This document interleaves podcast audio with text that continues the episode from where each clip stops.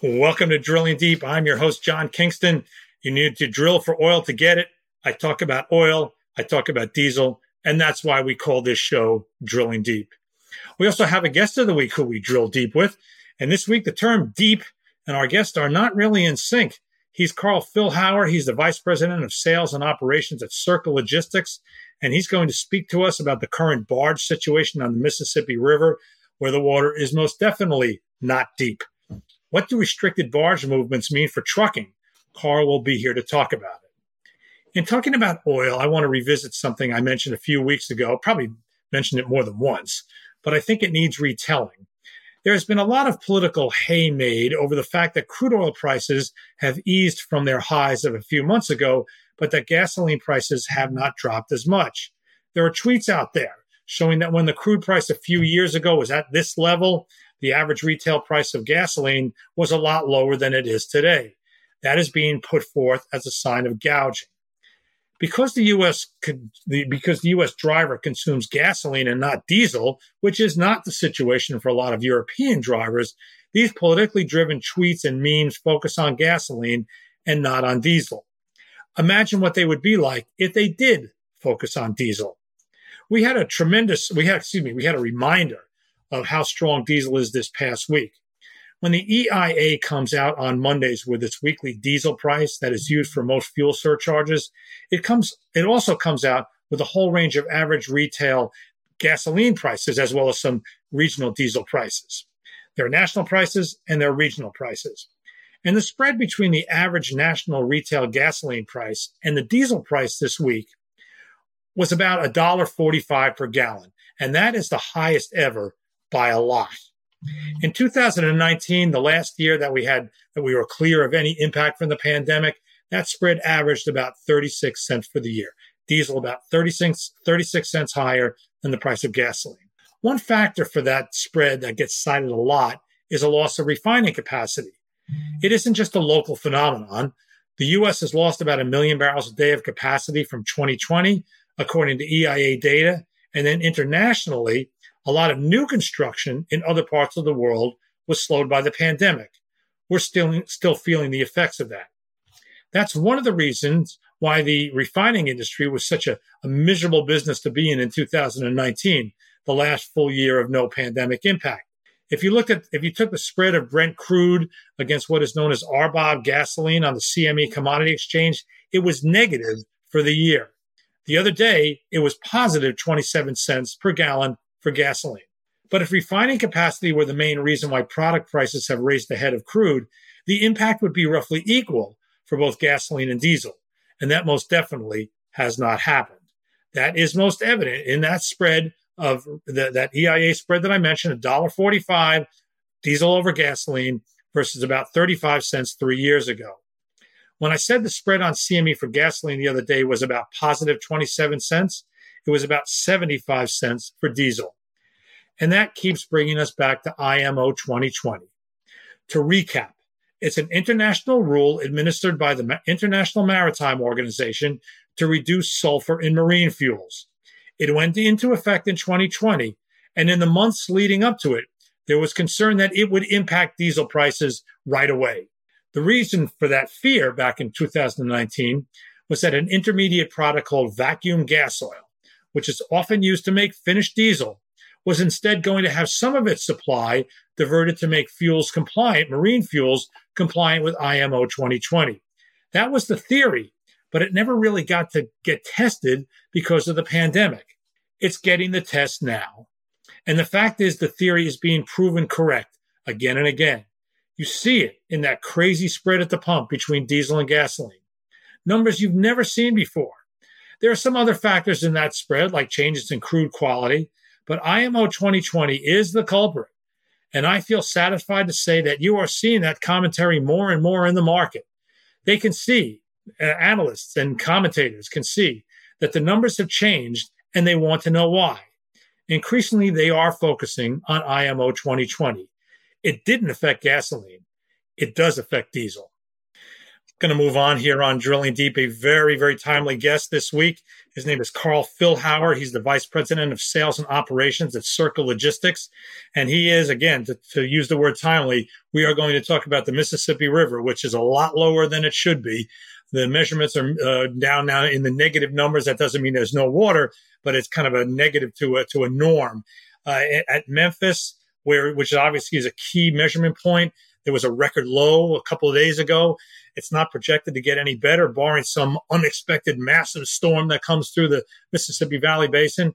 And Karl's going to talk about what this is impacting, how this is impacting barge movements, and then how by extension, how it's going to impact truck movements that might serve some of those barge movements. So, Karl, welcome to Drilling Deep. Thanks, John. First, can you talk a little bit about Circle Logistics? Yeah, Circle Logistics is about an 11-year-old company, and we're headquartered out of Fort Wayne, Indiana. We act as both a carrier as well as a freight broker and a full-service 3PL.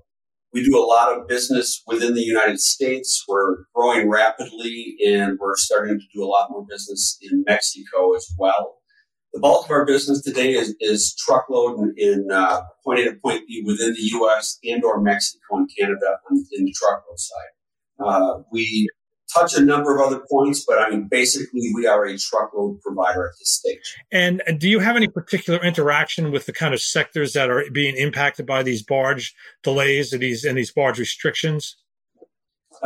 We do in some respects. The barge restrictions and delays and the cost increases in moving commodities via the barges has a trickle-down effect into over-the-road trucking, in that it will chew up additional capacity and it pushes trucks out of their normal paths.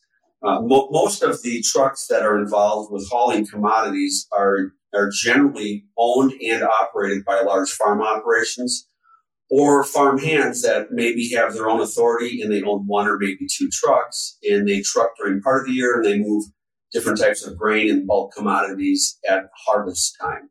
So the downstream effect of what's going on with the barges will chew up some of the capacity we rely on. We are starting to haul more and more commodities that use specialized trailers. And so that's going to be affected, and we're getting into that market fairly quickly. If you look at the total commodities bulk market, the bulk of that freight is hauled by these large farm operations, and there's probably several dozen truck lines that specialize in that. But there's a limited amount of drivers, as everybody knows, and there's a limited amount of the type of equipment needed to haul grains and different types of farm commodities. So what could be happening if there's a huge shift to truck is there's going to be an equipment shortage as well, where the equipment's not going to be properly aligned, on top of having the driver issues. If you look at the problem today based on regulatory issues, our government's actually doing a pretty good job of making adjustments on the fly. I think just this within the last week, the states of Oklahoma and Missouri have made exemptions for people hauling hay and other commodities. They've put in exemptions in place for weight and for height of loads and width of loads to try to help the flow of goods become a little bit more efficient. And we're dabbling in that market as well. So there is a trickle-down effect that can be pretty drastic. At the end of the day, the effect of the barge problem and the increase in barge rates because of low water is going to have an effect on everything we do in the U.S. from a commodities costing standpoint. Let's talk about how commodities are packed into a truck, because obviously I can understand how they can be loaded into a barge, which is sort of essentially built for bulk commodities. But if, let's say, a truck goes to a farm and is going to pick up soybeans, how is that loaded? How is it packed and then transported to the barge drop-off center, or maybe now somewhere else if the barge is not going to move? It's loaded in a number of ways. Obviously, in some instances, they use hopper trailers and bulk trailers that can be loaded from the top, and they're either side dump trailers and or they can offload from the bottom, from some sort of a spout in the bottom of like a hopper trailer. When you're talking about moving it in vans, so a 53-foot van or even an ocean container, it's either going to be loaded in large gaylords or large sacks that sit on top of a pallet and moved in that regard. But in most cases, if it's export, we'll bring a container, whether it's a 20-foot or a 40-foot container, right to the farming operation or to a co-op or a silo or wherever that particular commodity, soybeans as an instance, is bulk stored. And they will literally just blow soybeans and or other commodities into the trailer and then move it from there. So as an example, if you're moving soybeans out of the Missouri area, or, you know, that St. Louis area along the Mississippi, chances are some of it's going to go into a barge and go downriver, but part of it is going to go into containers and then go to the West Coast for export. So anything that goes to China or anywhere along the Pacific Rim or the Asian market generally is going to be exported out of the West Coast, in which case they are going to bulk load it in just a straight 20-foot or a 40-foot container, close the doors, put it on a train, bring it to the port, and away it goes. So there's multiple ways to load it in dry van and or dry containers. So the movement of those soybeans, not on the ones that are being put on a rail car and hauled to the West Coast, the movement of those barges or the movement of those soybeans, we'll use soybeans because it's a perfect example, is going to be somewhat limited mileage-wise because for the most part you're going to take it from your farm to some kind of barge loading center on the Mississippi or a tributary of the Mississippi to get it southbound to New Orleans, where it's exported all over the world. What kind of mileage extensions are you seeing now as a result of this? At what point is it just gets too far to make any sense moving it in a truck? My guess is at about 125 miles, it's going to start to be somewhat cost prohibitive. You know, obviously, commodities move from the farm to some sort of a co-op or marketing company that's got bulk storage. And then usually that primary bulk storage is going to load it onto a barge or onto a train where it's going to move again in bulk, either to a river or to some other port or some other destination that a truck may touch it again. A truck is going to touch it at the first part or the first leg of that move, no matter how you look at it. It's going to be put on some sort of a truck to leave the farming operation and get to a bulk storage. When you're talking about moving down river, and if you had to shut off the Mississippi completely to barge traffic, what's going to happen then is the price increases are going to be much higher than they are today.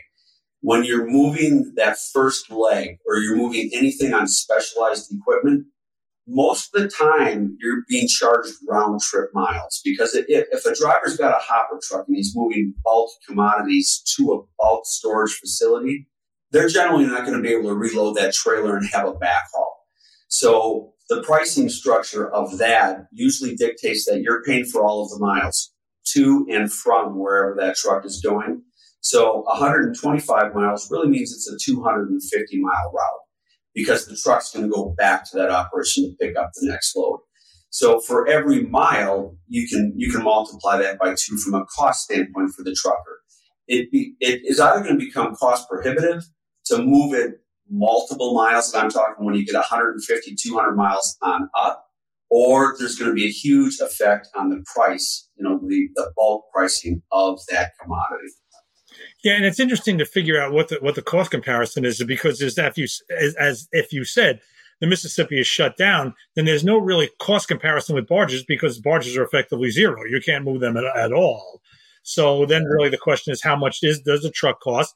That calculation is being done in a market where rates are falling, and then how many miles you got to go. So there's a lot of moving parts, and it's probably not the kind of calculation in normal times you ever really have to do. You're going to take it short haul to the loading port on the river and then turn around and go home. You're not thinking about driving all the way down to New Orleans. Right. That's exactly right. And if you look at barge traffic from a capacity standpoint, a fully loaded barge is the equivalent. Let me back up. One tugboat can usually push 15 or right around 15 barge containers that are fully loaded up and down the river.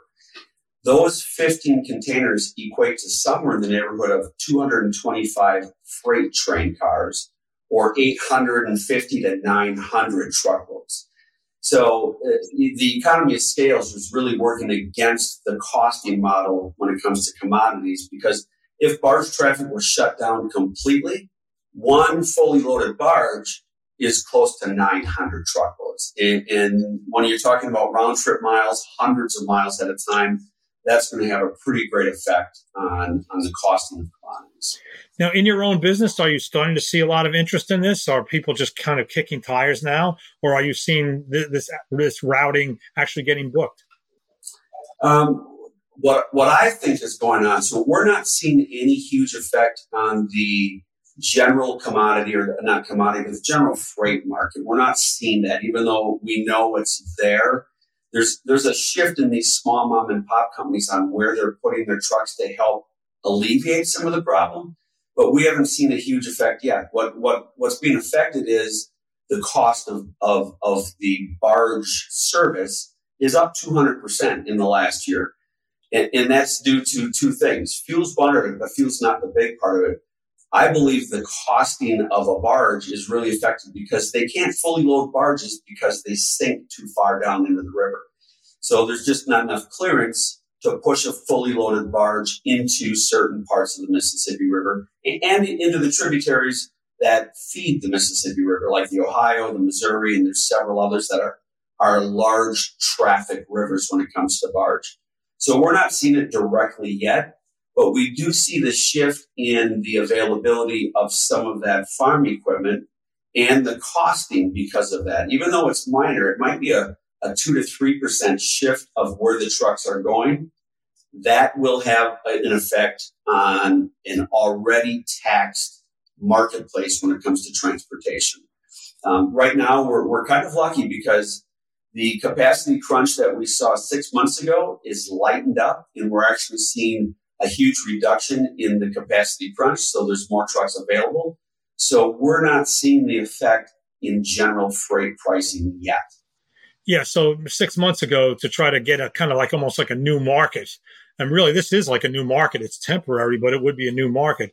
To try to get a new market into the trucking market of 6 months ago would have just been almost impossible. But now there's a lot more capacity out there. Maybe it's doable. Yeah, for now I think it is. If this is a short-term problem, We lucked out in that commodities move most heavily at harvest time. And so the timing could have been better for the barge challenges to have occurred. So if it's short term and we're able to redredge, or if the drought starts to lessen, we're going to be okay. But if this drought situation we have based on global warming and whatever else is going on, if that continues year over year over year, costs will continue to go up and there will be a problem.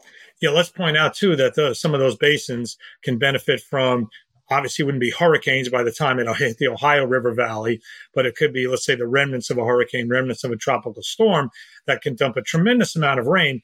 But the hurricane season formally ends on November 1st. As we're recording this, that's less than a week away. So there's not going to really be any relief from the dissipation of a hurricane across the Ohio Valley, the Tennessee Valley, et cetera.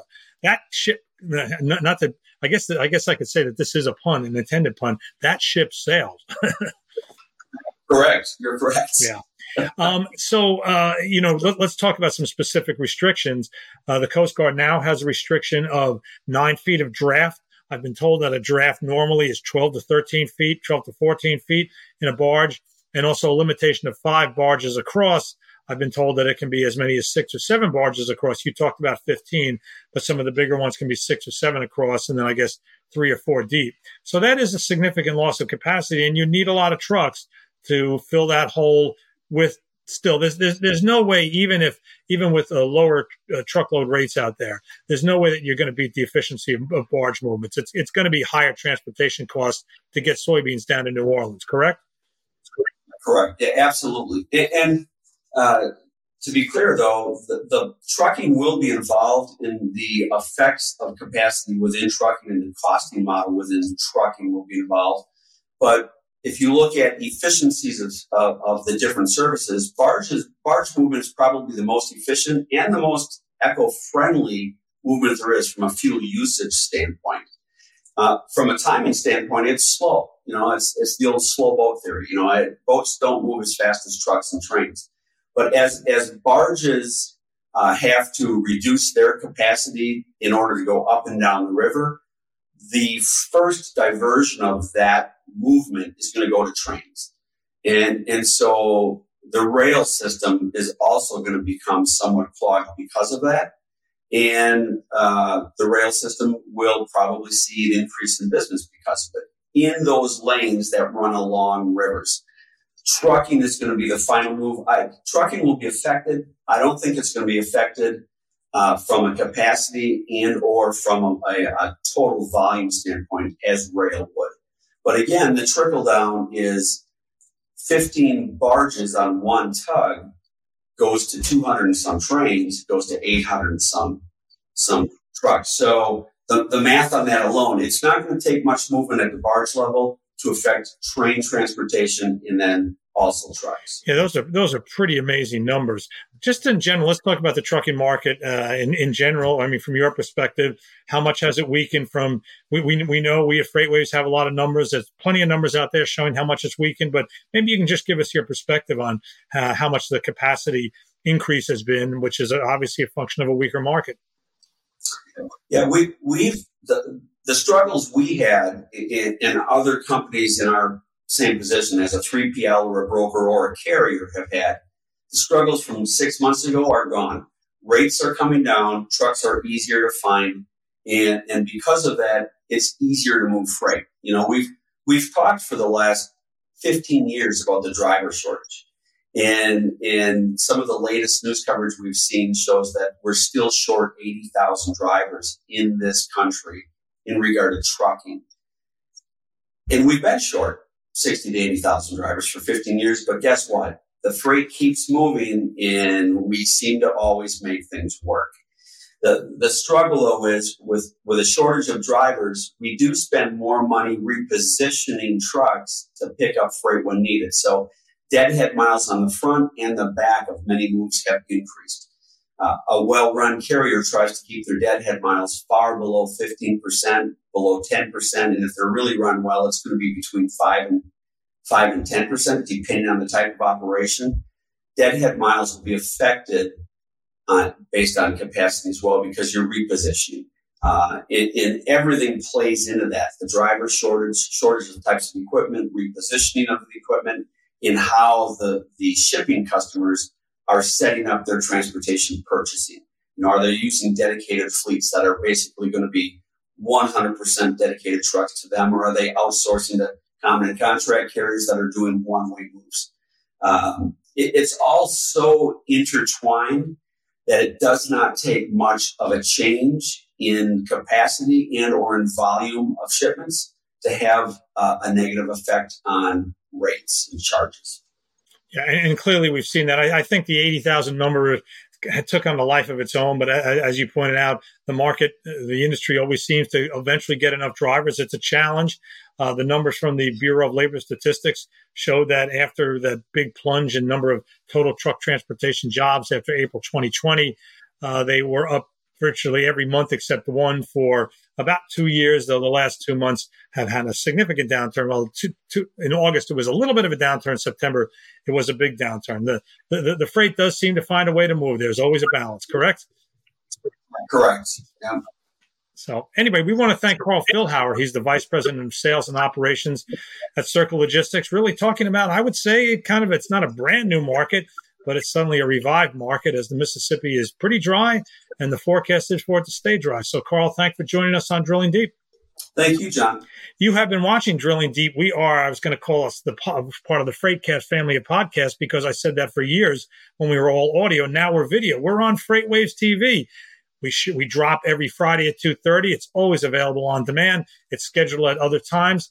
I've been your host for today, John Kingston, and please join us again